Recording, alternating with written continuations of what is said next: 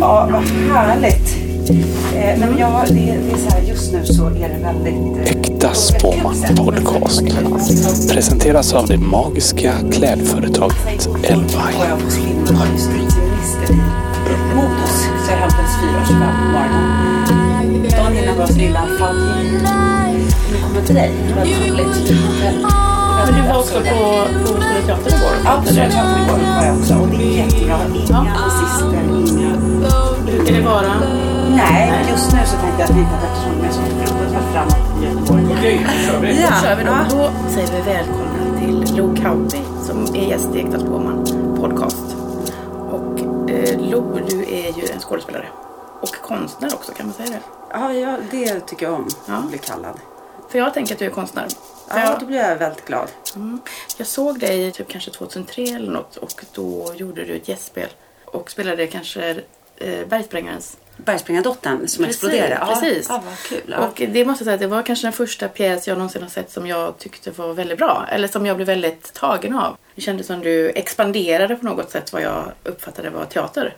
Ja, ja, fantastiskt vad glad Mm. jag blir. Ja, nej, men det var... eh, Det, För det kändes både som ett konstverk och ja, en teater. ja, ja vad, vad kul att du, att du såg den. Ja. Eh, för även om man spel, jag spelade den ju liksom många gånger men teater når ju ändå så få människor. Sen sändes den bara, eh, eller på SVT, bara en väldigt eh, punkig variant som jag och eh, Emma Kjellander gjorde. Och då så sågs den av 50 000. Jag letade efter den sen på. Youtube och tänkte att jag ville se den igen på något sätt. Ja. Fast, ehm, Jag kanske ska det- lägga ut ja, den. tycker jag. Jag kanske Eller- göra det faktiskt. För den, jag tänkte att den skulle ligga på så SVT Arkiv eller någonting. Men Mm. det gjorde den inte. Men, men då blev jag också så här glad över att, att människor, för då var det Änglagård på ena kana- kanalen och så var det Bergs, på andra kanalen. Eh, och så har ändå 50 000, även om det är jättelite i tv-sammanhang och så. Men om man tänker mig i närbild stå och prata om att blygdläpparna stod ut eh, fem centimeter. Ja men du vet så här, alltså då, jag känner ändå att det blir jag glad över. Att människor, alltså så billigt avskalat i ett vitt rum och någon som berättar i två timmar om sin uppväxt och liksom så. Jag Ja. tror också att jag tyckte den var väldigt utlämnande också och det gjorde mig lite chockad nästan för jag tänker att det var ganska tidigt. Nu för tiden lämnar ju alla ut sig lite hur som helst i, på olika sätt. Ja. Eller att det finns många mer kanaler att vara utlämnande i men jag tänkte att då blev jag lite chockerad nästan och det var så spännande att Ja, nej, men det var faktiskt, eh, jag hoppade rakt ut faktiskt. Jag bara tänkte att jag ska se om folk förstår mig eller inte på något Mm. sätt. Eh, och att det var så mycket som jag hade hållit hemligt. Jag hade inte varit ett dugg utlämnande innan alls. Eh, inte ens de som jag gick i samma scenskoleklass visste om att jag hade varit tvångsomhändertagen eller någonting om mig. Eller att, eh, liksom vad jag hade gjort innan. Att jag var frisör eller någonting. Eller, ja, eh, något så här. Och då man kanske ska det... också berätta lite kort vad den handlar om. Ja, Den handlar ju om, om dig och din uppväxt och Och Ja. min pappa som var alkoholist och bergsprängare och eh, pratade finska och kom från Tornedalen. Och, eh, och sen om hur jag började banta väldigt mycket i tonåren och flyttade till London och eh, började liksom det här bantningen eh, blev mycket amfetamin och hur det liksom spårade ur. Men, eh, och sen blev detta också en bok. Ja, Ja. Och så har du skrivit en till bok väl? nej, du nej, håller jag, skriver, på med en bok. ja, jag håller på med en till bok som eh, nu bara börjar likna ett eh, psykiskt... Eh, äh, men alltså, den är uppe i 800 sidor. Jag har skjutit på den i tre år. Så att, eh, vi får väl se när den kommer. Men eh, det finns ju material i alla fall. Men, Ska det bli en pjäs också? Nej, Nej. Det, jag tror inte det. Nej, Handlar det, nej, det ska garanterat inte bli en pjäs. Nej, det är en slags parallellhistoria. Där är som en Just det, Twilight... just det. eh, Det om- heter, nej, vad, vad fan heter den här? Sliding Doors Just det. lite så att det, det är liksom, eh, varannat kapitel så är jag kvar som Lena som jag eh, hette innan. Jag, jag kände att jag liksom delade mitt liv i två runt när jag var 19. Mm. När jag vid en händelse som Bergspringardottern faktiskt börjar i. När jag har svalt kondomer med knark som jag tror har spruckit och jag tror att jag ska dö och ber till Gud om att inte dö. Eh, och de spricker inte och jag överlever. Men då har jag i den här boken gjort eh, eh, att det delar sig där och då så spricker de och jag fortsätter heta Lena. Och jag hamnar på Hinseberg och jag hänger kvar med samma pojkvän. Jag fortsätter knarka, jag, eh, ja, och, så, liksom, och så går de här parallellt vartannat kapitel om Lo som har gjort den här klassresan och kommer in på scenskolan. Och, sådär och bor på Söder och, eh, ja, och ja, allting. Och sen så är den här andra personen som inte får medicin och rätt hjälp och sånt utan istället hamnar på Hinseberg och blir av med sitt barn och med en kille som super. Och så, här, så att eh, så är det men det är bara det att det är så, blir så, bara breder ut sig den här historien så att vi får se om, om det blir något till slut. Snart då kanske. Vi ser Ja. korten kanske kommer säga om du Mm. gör en roman eller inte snart. Just det, det ska bli spännande. Och den här podden handlar ju om lite det övernaturliga och magi. Ja, Men också det mänskliga. Ja. Mycket mer det mänskliga än magin. Ska du säga nu Håkan? Ja. Mycket Okej. mer mänsklig än det magi. Mer det undermedvetna än det övernaturliga. Ja, okej, det var spännande. Mer det undermedvetna än det övernaturliga. Mm. Ja, jag har ju varit hos olika... Jag, var, den, jag träffade en klärvoajant i, Skott, det vill säga i England, som en skotsk man. Som faktiskt... Eh, eh, alltså det var otroligt märkligt. Så att jag verkligen kände så här, men gud. Ja, du vet han... Så, ja, nu står din... Eh, så en liten pojke här bredvid dig nu som inte blev född. Men det... Eh, han visste att han inte skulle bli född och sådär och har gjort abort. Ja, gjorde abort. Jag det var massa smådjur här omkring. Det är hamstrar och guldhamstrar. Han kunde berätta allt. Och nu står din pappa bredvid dig och eh, säger att han skrattar ibland åt dig och du ska tycka om din kropp. Du är fin precis som du är. Och, eh, han höjer eh, en skål till dig och sätter på dig sin keps. Och, så, alltså, du vet, och han var ändå en arbetarklassgubbe med så här jätteskotsk eh, eh, brytning. Och det var också bara så här jättemärkligt. Så då kände jag så här, men gud, är det, är det ens undermedvetna då som bara säger allt det här till honom? Liksom, eller vad är det liksom? Så att jag, jag är, ena stunden så är jag fullt så här, men gud, det är nog andra liv och jag har... Jag tror inte att människor verkar, har en längtan att berätta också saker om sig själva. Eller att vi vill Ja. dela vår erfarenhet med varandra. Ja. Men sen så tränas vi att aldrig berätta någonting när vi är barn. På något sätt. Att vi ska ha integritet och vara hemlighetsfulla. Och sen så tänker jag i magin och new age-grejen så finns ju något sätt på en dörr tänker jag mellan Ja, precis så du kan tror jag. Ja. liksom lockas ut och börja prata om dig själv eller Precis så. Det där tror jag är väldigt, eh, väldigt sant. Så Men du, tror jag. Om man Ja. tänker på det här med att ha tidigare liv och så. Lever Ja. du mycket i det förflutna? Ehm, nej, det tror jag inte. Men jag, eh, jag har en så här, faktiskt en, eh, eftersom jag bytte namn till Lo. Och det var ju lite så här märkligt för att jag, det var inget, det fanns inget så här artistgrej eller något sånt där utan det var att jag liksom rent intellektuellt tänkte att jag ska byta namn till Lo så att man inte vet, för jag vill bli journalist om jag var kille eller tjej. Att jag skulle kunna heta Lo Kauppi, då kunde de inte döma direkt så här, det här är en, här är en, bara en kvinna som skriver utan det här kan vara en människa så, eh, som skriver det här och kanske läsa texten på ett annat sätt. Så tänkte jag, jag vill inte heta Lena. Och sen hade jag ändrat så mycket i mitt liv också. Jag hade ändrat allt. Jag hade liksom verkligen gjort en sån här, bara ändra hela mig själv. Och jag började skriva. Något, från att jag hade lutat, jag började skriva. Alltså allt blev annorlunda. Och jag mediterade varje morgon. Jag gick på olika NA-möten. och Jag var liksom, gick på komvux. Jag var jättenoggrann så här. Och så bytte jag namn. Och det var verkligen så här jobbigt. För att jag fick ju bara, jag ska orka heta Lo idag. Jag ska orka heta Lo. För det är ganska pinsamt också att byta namn själv. Man ska, Ja, det är inte ett smeknamn eller det är inte liksom så här, åh nu byter jag mig till Baltasar eller alltså det, är- det är så här, ändå så här ganska pinsamt så här, jag är nu är jag 20 Är det inte lite år. självupptaget att byta Och Väldigt namn? självupptaget och så här och när jag kom till- hem till Stockholm och satt på kvarnen eller någonting så det var väldigt, så man märkte vilka som absolut inte ville acceptera att man bytte namn och vilka som faktiskt försökte säga Lo.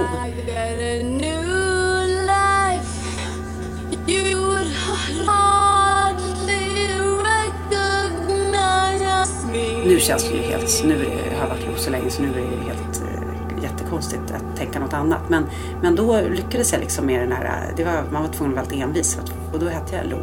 Eh, men sen så var jag hos min farmor och då hittade jag ett brev i, eh, när jag höll på att leta en massa gamla foton och grejer.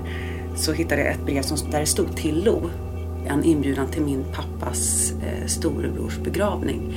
Han dog när han var eh, sex år, 1948. Eh, för att han lekte med eld och så eh, fick han, han, han fick bensin på kläderna och så började det brinna i hans kläder. Så sprang han mot, så skulle han springa mot älven och så eh, vart det ännu mer syre och så bara sprang han och brann så här. Och sen så dog han. Jag så här, till Lo. Och det var också så här, eh, jag frågade min farmor, hon visste inte. Och, och Lo kan man inte heller heta i, på tornedalsfinska och så, så blir det typ, det kanske betyder hundben. Eller, alltså det är Lo, inget namn så. Så det fanns liksom ingen förklaring och det var det enda, liksom, det var inte att det låg massa sådana här inbjudningar utan det var ett sånt här inbjudning till liksom, Jonssando kyrka 1948 till liksom Mats Kalpis begravning och så här. Så att, och då, då fick jag lite så här, men gud, tänk, har jag, var det han på något sätt som sa till mig att jag skulle byta namn? Eller, alltså du vet, jag fick något så här, alltså det var, så jag har sparat det och har det i en plastficka för jag tänkte så här, det kommer försvinna. För det är nog det enda så här konkreta magiska jag har varit med om. Där det inte fanns någon förklaring. Men Nu säger du förklaring, tänker jag. Det är ett intressant ord för det är på något sätt verkligheten. Att allt Ja. har en förklaring. Ja. Och det oförklarliga, det skyver ju lite så här. För vi Ja. vill ju hela tiden ha förklaringar som människor på varför vi Ja, varför livet är som det är eller Ja. varför vi inte är älskade eller varför vi inte får det vi vill ha eller ja, ja. ja precis. Men du har ett spännande halsband på dig. Det tycker jag alla våra gäster har alltid något jättemärkligt halsband. Mm. har de det? Ja. Och nu har Ja, du har jag supermärkligt ett- halsband. Ja, nu har jag ett supermärkligt. Och det här, det här letar, det här eh, hatar då de här eh, liksom, eh, våldsamma människorna eh, på olika såna här parallella samhällen på nätet. Och så. För de förstår inte vad, vad har häxan på sig, säger de om mig. För de, det här tycker de är de mest hysteriskt flummiga de har ska sett. jag berätta vad det är för det är ett halsband med ett kors och en halvmåne. Ja, och det är- en stjärna. Ja, det är islam och kristendomen och judendomen samlat i ett halsband. Det är liksom de Mm. Har du gjort det största här religionerna. korset själv eller? Ja, det här är min brorsas son gjort, Mhm. som är guldsmed. Eh, och det är så roligt att vissa tycker jättemycket om det här halsbandet. Och bara, Gud vad fint och vad bra och vad rätt och så här. Och sen är det då de här människorna eh, på nätet och så som blir fruktansvärt provocerade av att jag säger att alla religioner hör ihop. Eh, så det tycker de att det får man inte säga. Liksom.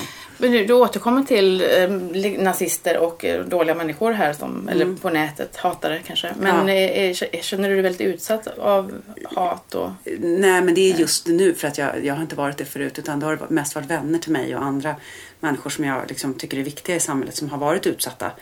Och jag har skojat om att varför inte, de har ju någon sån här lista av Sveriges 100 farligaste kvinnor på nätet och då har vi liksom skojat om, för jag har inte varit med på den listan. Och då har det varit Maria Sveland och Mia Lodalen och massa fantastiska människor. Eh, och då har jag skämtat om att jag har väl inte gjort tillräckligt mycket viktigt så att jag har inte kommit med på den här listan av Sveriges 100 farligaste kvinnor. Så det skämtade jag jättemycket om i Vita kränkta män som var en humorföreställning. Så, men, men sen nu så fick ju jag eh, eh, själv liksom en eh, känga av nu när jag gjorde Vita män våldtar eh, här i som du Göteborg. har skrivit. Skrivit och regisserat och som eh, spelas nu här på i Högskolan för scen och musik. Eh, och då visste jag ju att när jag, med den titeln att självklart skulle det bli liksom, då skulle de ju attackera mig om det. Men det blev så väldigt eh, mycket större. Jag trodde inte det var riktigt så illa ställt ändå. För jag skulle stenas, jag skulle våldtas, jag skulle... De la ut mitt nummer på Nordfronts eh, kommentatorssida. Där de också la var jag bodde och att jag förtjänar att våldtas. Och sen ring, alltså hur man ringer till mig i det eh, skyddat. Så man kan ringa utan, alltså ID-skyddat. Och sen ringde telefonen hela helgen och hemtelefonen. Och då känner man ändå så här när man går med sitt lilla barn. Liksom, man ska gå ut med sin sjuåring och hans kompis och gå tillbaka liksom runt. Här bor hon, hon förtjänar att våldtas. Så här ringer ni till henne och så ringer det och ringer det. De ringde och rabblade in olika eh, våldtäkter av invandrare på min telefonsvarare och sådär. Så. Men jag tycker bara att det, det var ju det jag ville någonstans åstadkomma. Att se, kan eh, man prata om att man själv våldtar? Går det att prata om sig själv eller måste vi alltid prata om att någon annan våldtar? Måste vi prata om att det är någon som ser ut på ett annat sätt? Eller att det är något monster eller någon annan? Eller går det att säga att det är ju faktiskt även våldtäkt sker bland mina feministkollegor, skådespelarkollegor. Eh, det är inget konstigt. Det är liksom eh, när man kommer in i en obalans i ett förhållande eller man, eh, som i allt, i våld och dysfunktionalitet och det sker i krig och det sker i... i Vi talar ju väldigt mycket om våldtäkt i Sverige just nu. Det verkar ju vara... Ja, för att det är så lätt att se att det är någon annan som våldtar. Det är därför Ja. det pratas om det. Och då vill man se att åh, det är sådana som kommer från North African Middle East. Absolut, ja. men jag menar men jag tänker att det är intressant att det pratas så mycket om det. Ja. Men det känns som att... Ja, Vi smiter undan. Det är som en sån här mask på en krok. Så här, ja, och, nu, och nu fick vi chans att ta, ta, sätta dit någon annan. Ja, då kör vi in den här kroken. Liksom. För att nu är det någon annan. För då kan vi säga att ja, men det är de här afghanska små pojkarna som våldtar. Eller det är de som våldtar. Liksom. Så hur att, eh, förändrar vi detta då? Ja, jag tror att människor måste acceptera att vi har sexualitet och att även kvinnor har en egen sexualitet för sin egen skull. Och har rätt, eh, att män måste också acceptera att de kan få bli svartsjuka, de kan få bli lämnade, de kan få bli bedragna precis som kvinnor blir. Och det är någonting man måste leva med som människa. Att vara så sårbar och eh, män har inte rätten att eh, skydda sig från det. För det tror jag är det de är rädda för på något sätt. Mm, det håller jag med om. Jag tänker Ja. väldigt mycket på att man eh, hela tiden i populärkulturen återkommer till den galna kvinnan som kokar en kanin eller Ja, eh, men det är ju faktiskt mannen som är ute och skjuter sin partner på parkeringsplatsen eller ja, när den har blivit lämnad. Eller, Ja. eh, visst att kvinnan kan, man kan bli galen av ledsamhet över ett uppbrott men ja, ja, det är inte så ofta i alla fall om man ser till statistiken att kvinnan Nej, men det är går det. ut och verkligen läsa- använder våld. Men i varenda kultur, eller i varenda, nu jag, jag orkar inte hålla på och fega när jag pratar så att jag ibland överdriver lite. Men i stort sett alla, alla kulturhändelser så är det en blond tjej som ligger i ett dike och har blivit mördad. Och så gör vi henne lite sexuellt också. Så, och så ska några män hitta mördarna och skydda henne. Mm. Och eventuellt någon kvinna, någon manhaftig kvinna får vara med där. Och så kanske det slänger in någon snygg kvinna eh, i liksom, soppan. Och sen så ska de eh, eh, på något sätt eh, det här lite sexuella mordet på den här unga blonda tjejen liksom ska lösas eh, på något sätt. Eh, och sen så är det ju aldrig så att om det är en kvinnlig eh, förövare, eh, vilket det nästan aldrig är, då får hon alltid dö på slutet. Eh, och till och med i Thelma och Louise så är de tvungna att dö på slutet. Fast vi vet ju inte det för jag har faktiskt läst att det kommer en Ah. uppföljare på Thelma Ja, och för Louise. fan vad roligt! Ja, och att de kanske inte dog då när de körde Nej, över. det, fy fan vad roligt! Det, Den skulle man nej, men jag älskar Thelma och Louise, att det var ju verkligen ett, Men jag tror det, att det, att det är så att de ska Ja. göra en uppföljare. Ja, för fan vad roligt. Ja, nej, men det, den var ju helt underbar. Så att det, det, jag ska verkligen inte säga. Men i, ja, ni förstår vad jag menar. I, den, vad ska man, I den mainstream eh, så, så är det ju det som berättas om och om igen. Eh, om den eh, eh, eh, försvarslösa eh, liksom flickan som också är död och sexualiserad. Och så ska vi också gärna runka lite till. När hon ligger där död så ska man gärna Nu har jag gjort en Liksom. bok om detta som du ska få när du går härifrån. Ja, vad bra. Underbart. En Ja. seriebok. Men vi Ja. måste ju gå in i magin Ja. och i spårdomen framförallt. Ja, mm. För nu är ju här för att bli spådd då. Ja. Och detta är ju en associationslek kan man säga. Där det inte finns några riktiga svar. Men du får dra tre kort där vi. Ja. tittar i ditt förflutna och i ditt nu som är så obehagligt. Och sen även in i, i framtiden om den här boken Ja, kommer, om det kommer bli en bok. kan det bli en bok eller inte? Det är klart det kommer bli. Ja, men det kan du inte veta. Du kan inte säga sådär. Men jag känner det, jag känner det på mig. Gör inte du det också Håkan? Jo. Ja. Men det kanske skulle vara som en sån här, eh, vad heter han som skrev Min kamp? Du kanske kan göra den i tio delar eller något. Tio delar. Knausgård. Knausgård, just det. Jag bara såg Hitler framför mig nu. Ja, ja. han också då. Ja, han också. Ja, det finns en envishet i alla fall. Men nu får du känna här Ska- och ska korten liksom kanske ger dig vägledning. Du kanske liksom känner bara av känna- magnetismen. Men och det här första kortet jag ska dra, är det... Då tittar, det är det förflutna då. Nu kände jag för det här kortet. Ska jag ta det? Ta det. Men, Ja, men vänta. Eller ska jag ta det där? Tar det där som ligger bredvid faktiskt. Okej, ska jag... Ja, det där Mm. tar jag. då är det första kortet en hängde. Okej. Det är någon, detta är ju det förflutna nu så du, Ja. nu suckar du ut lite som att du blir orolig. Men Ja, nej, men det, det känns som att just hänga sig har varit min självmordsplan alltid. Ehm, nej, men jag har nog haft så väldigt eh, dödslängtan under så lång tid. Så att jag har liksom försökt hela tiden eh, haft det som en utväg och liksom haft det som en, eh, en eh, möjlighet. Tills jag till slut bara bestämde mig för att jag får inte hålla på längre och hålla på och planera att dö. För att det tar så mycket tid. Om man ändå inte ska verkligen ta livet av sig så kan man fan inte hålla på och planera det hela tiden. För det är bara en, ett sätt att... Eh, ja, jag bestämde för att någonstans eh, tvinga bort mina tankar från att planera självmord. Så, för det höll jag på med hela, alltså från jag var liten. Alltid på att planera hur jag skulle hänga mig. Och, när vände det då? Eller var det någon särskild punkt? Ja, men det var nog när jag bytte namn. Mm, så det var nog att jag valde liksom. Och det var då också jag bad, när jag trodde att jag skulle dö, att jag verkligen på riktigt bad till Gud om att jag ville leva. För att jag blev så rädd. För att jag blev så rädd på riktigt, på riktigt rädd för att jag skulle dö. Så att jag kände att nu är det liksom sista stunden. Och då var jag ju, då var det plötsligt, då trodde jag ju på något annat just då. När jag var så livrädd. Så då trodde jag ju bara, snälla jag har inte levt färdigt, kan jag få leva lite till? Och då så kändes det som jag fick ett liv till. Eh, Och då känner jag att jag är ödmjuk mot att hålla på för mycket och laborera med att man ska ja, bara skita i livet och dö och så här. Så då tror jag att, jag att det liksom vände. ja, du vill ju alltid hänga dig kvar i barndomen. Just hänga dig kvar. Ja. Håkan, du vill gärna... ännu längre bak än när du var 20 kanske? Ja, eh, vill du hänga, hänga kvar så kan jag säga att jag också väldigt mycket varit ute med hundkopplet och hållit på och liksom testat och på så här, försökt hänga mig i träd. Alltså så att jag liksom så här, inte be- bestämt helt att jag ska hänga mig men att jag liksom håller på och sätter ändå hundkopplet runt halsen, håller på och sätter fast det i trädet, håller på och känner och håller på liksom eh, så för att jag ska liksom känna att jag har den utvägen. Det jag på med mycket. Och sen så, men sen när jag väl skulle försöka ta livet av mig på riktigt, då tog jag faktiskt massa tabletter. Så att då fegade jag ur.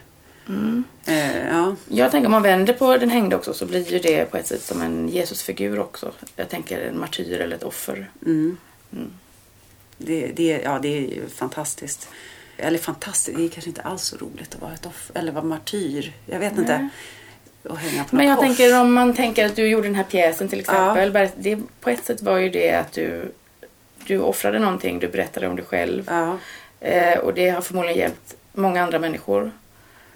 Så det är på ett sätt ett offer du gjorde eller Ja, det kan man verkligen säga. Mm. Men den var det faktiskt som att jag kände på riktigt att jag, att jag, eh, att jag nästan dog. Att jag, Mm. liksom, att jag lämnade ut det men visste inte vad som fanns alls efter det. På något Nej. sätt. Att det var, Hur var responsen då? Fick eh, du... Ja, men första gången när jag bara gjorde, jag gjorde eh, det var 20 minuter ur den på scenskolan i Stockholm. Då bara var de helt knäpptysta.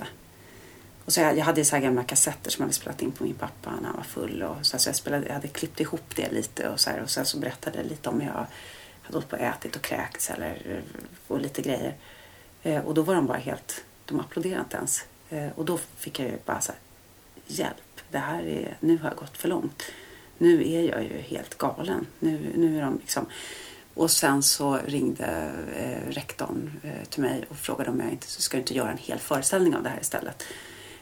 Ja, det var ändå en väldig liksom, lättnad för då tänkte jag så här, men ja, då har de ju förstått ändå. Men jag tänker också, den här, den hängde, han, han sträcker ut armarna och lämnar ut sig på ett sätt. Vad är faran när man lämnar ut sig? Eh, det är ju att man blir väldigt sårbar. Så, så att eh, man blir väldigt sårbar och då måste man också räkna med att, eh, att det gör ont och att det inte alltid blir så roligt. Så, eh, och att man eh, är beredd att offra livet på något sätt, tror jag. Men eh, jag har gjort en, jag ritar serieböcker och eh, min första bok heter Ett misslyckat självmord i Mölndalsbro. Och den handlade om ett misslyckat självmord i Mölndalsbro då och en, en tid på psyket. Men eh, då kände jag så att när jag gjorde den att jag var liksom uppfylld av att jag skulle berätta den här berättelsen om eh, mina eh, jättetråkiga försök också att hänga mig hemma hos min mamma till exempel. Ja. Och, eh, men, men det som jag upptäckte sen det var liksom att det blev väldigt ångestladdat efteråt. Att jag hade lämnat ut mig, att jag också hade pratat om något som var väldigt tabu. Ja. Och att människor ville identifiera sig med det. Så här, jag fick liksom respons, också positiv respons. Ja. Fast det kändes väldigt mörk och negativ. Och så kände jag, men nu är jag ju färdig med det här. Nu vill jag liksom gå vidare in i nästa Ja, ja. fas av mitt liv. Nu, Nu vill du släppa det där Ja. och då var det lite jobbigt att det fanns kvar tryckt Precis, men det och- kan fortfarande finnas kvar. Så Ja. att jag kan få så här, mail från unga människor som har skurit sig armarna till exempel. Ja. Skicka bilder på det. Och det kan jag tycka också kan bli något att man blir då någon konstig eh, symbol för någonting som kan vara negativt ju. Ja, det är ju otroligt läskigt Ja. faktiskt om det blir det motsatta. Det man inte ville. Alltså, Mm. eh, ja, om det blir liksom... Eh, Men jag tänker också att man, ja, man, människor vill prata om det sen om man är med i någon eh, intervju eller något så vill människor prata om att man var psykiskt sjuk eller så tänker Ja. man men nu är vi färdiga med det eller Ja. eh, ja. Men jag tänker med dig om man tittar på, du, du får ju ofta frågor om ditt förflutna eller när du, ja den här, Ja. den perioden i ditt liv eller du får prata om de sakerna om och om igen. Ja, och det är ett tag så var jag så här... eh, Jag var så glad faktiskt när jag gjorde Vita kränkta män. För det var det första gången jag satt i, i fick sitta på här morgonsoffa och det, jag inte pratade någonting. Vi nämnde inte ens liksom Bergspringardottern. Nej. Eh, och då kände jag lite så här, åh vad skönt, nu har jag liksom blivit en eh, komiker. Eller vad säger jag, nu har jag blivit, alltså nu kan jag eh, göra konst som inte bara har med Bergspringardottern att göra. För att, eh, och så. Och det, det var väldigt skönt och befriande. Så då fick jag liksom lite... Ja, det, det var, då var liksom, kände jag vad skönt, nu Jag har överlevt det. Alltså jag har liksom kommit förbi det. Men sen så var det faktiskt... Eh, sen har jag känt att jag inte är lika störd av det nu igen. Nu har det kommit liksom en ny vända så att jag känner att nej, det känns helt okej och lugnt att prata om det. För det känns också väldigt viktigt. För, att det, för nu vet jag att jag inte bara är det. Jag har liksom överlevt, Lo har överlevt. Eh, liksom. Hon tog sig ändå den här plantan. Men nu, nu tittar vi på nuet. Nu ser vi, var, vart är du nu? Eh, Är du nöjd med livet just nu?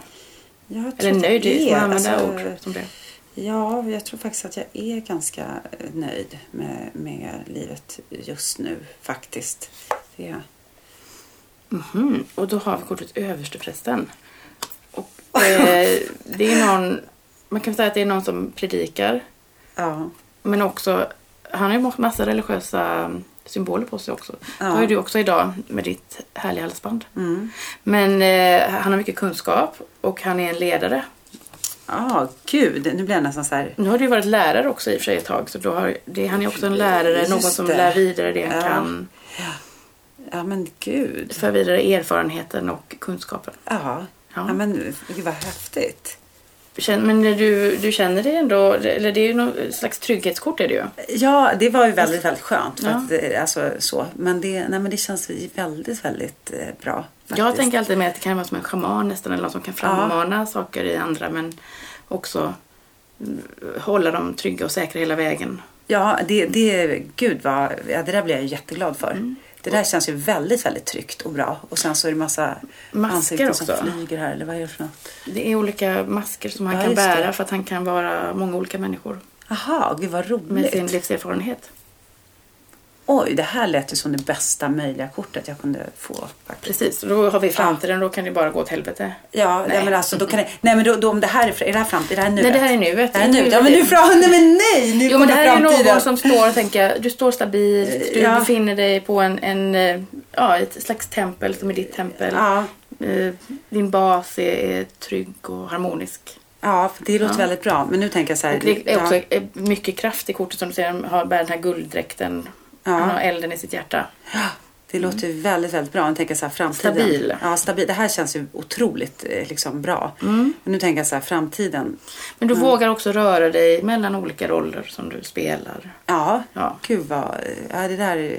Ja, det här vill man ju verkligen bara tatuera in. Ja, det är ju det du gör nu då. Ja, Men eh, eh, det är inte så mycket så här kärlek eller pengar här utan det är mer en slags eh, andlighet, en trygghet. Mm. Mm. ja fantastiskt. Det är ju faktiskt... Det låter helt underbart. Och nyckel i handen, eller vad har han? Ja, precis, det är en slags, eh, slags kors kan man säga Ja. att han håller i handen. Mm.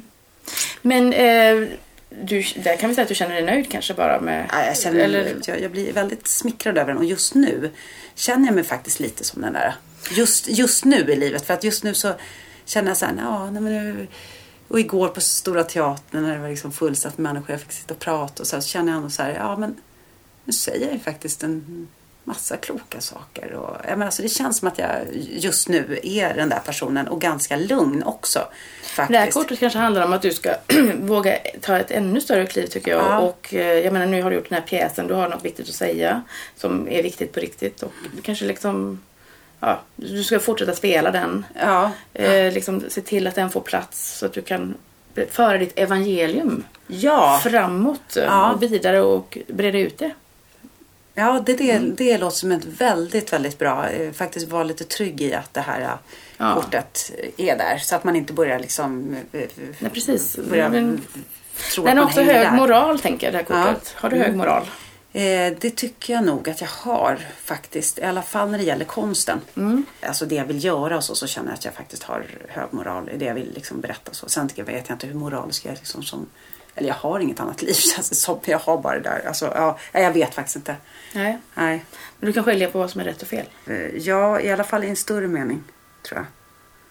Men i de små frågorna. I de små frågorna så är jag nog... Eh, jo, det, jag tror faktiskt att jag är ganska moralisk. Faktiskt. Jag tror det. Jag kan nog vara mer omoralisk mot mig själv. Eh, men mot andra så tror jag faktiskt att jag är väldigt moralisk. Eh, nästan lite så överdrivet moralisk mot andra. Eh, Men mot mig själv kan jag ibland vara lite elak. Jag tycker vi tittar i framtiden Ja. och ser vad den bjuder på. Mm. Ja.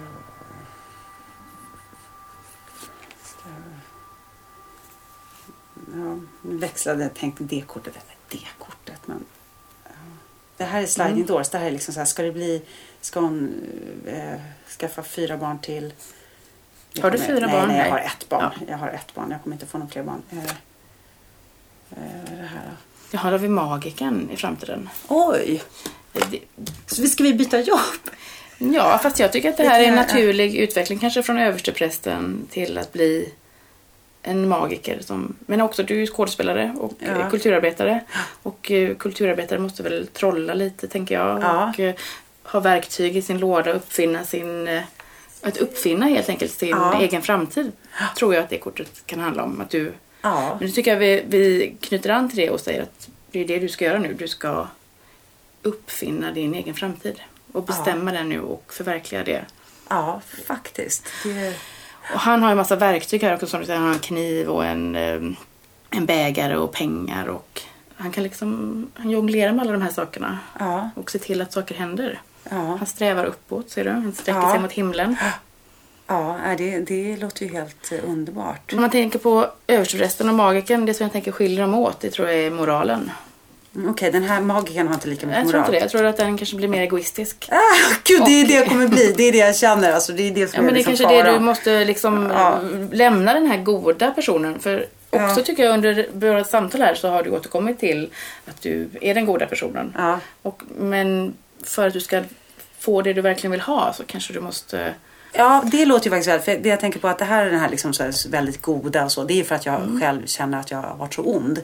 Alltså att jag har gjort så mycket fel. Alltså jag har ju under så lång tid hållit på och känt att jag måste göra rätt för eftersom jag har gjort så mycket fel Mm. innan. Eh, så jag känner inte att jag har varit god på något god, eh, alltså så. Utan jag känner att det är mitt sätt att få, få det här lo-livet. få Men ett du, till till liv. alla andra som också upplever att de har varit dåliga människor. Hur- När kan man säga förlåt? När får man förlåta sig själv? När är det dags? Ja, det, det kanske Eh, är det här liksom- kortet. Det kanske är det där framtiden. eh, Framtiden. Det kanske är det som är, är, är framtiden faktiskt. Att jag ska... Mm.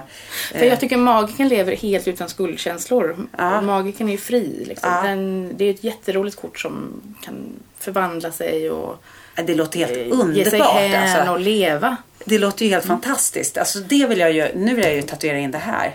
Ja, du får ju tatuera in alla tre egentligen. Ja. Jag tycker jag gillar den hängde också faktiskt. Ja men den hängde, det. ja det, det Men, men kan man inte säga så här då att du går nu från att du har lärt dig saker, du har varit översteprästen. Ja. Du kommer vara det ett tag till för vi, nuet är ju imorgon också kanske. Ja, ja. Och eh, snart kommer du kunna växla över och bara lita på din intuition. Ja. Och eh, förverkliga dig själv bara på den känslan av att du är bäst. Till exempel. Åh, kan, man inte säga det där igen Linda? Nej men alltså det var underbart. Nej men jag var fantastiskt. Ja men det, det låter ju som det bästa. Alltså det är precis det rådet jag vill ha. Trots detta positiva utslag då så Ja. får du ändå dra ett turkort. Ja Som okej. du kan bära med dig i väskan ifall du hamnar i en kris. Ja okej. Så du kan lita på och då får du dra i den här, en annan kortlek. Ja. Ja. Tycker jag inte jag ska ta det? Jo, nej, men jag, du hade ju så bra kort här nu så det kan bli vad som helst. Det kan bli vad som helst. Ja, men det här blir bra. Ja. Mm, Ja, nu, du ska jag, nu ska jag ha sex med djävulen. Precis, det här kortet handlar ju om att ge sig hän i kreativiteten och eh, Det var ju också otroligt ett du- plus på... eh, det här kan väl- handla om att frossa tycker jag och du vä- vägrar ju frossa för du Ja, kontrollerar jag, dig själv. jag vill alltid kontrollera för att jag tänker att det kommer gå till... Om jag Ja. släpper lös så kommer det gå till helvete. Så detta kortet kan du nu bära med dig ut i livet och tänka på att eh, skitsamma, du kan frossa. Jag kan frossa, för I fan. människor, i mat, i livet. Alltså det i här, det kan inte bli bättre.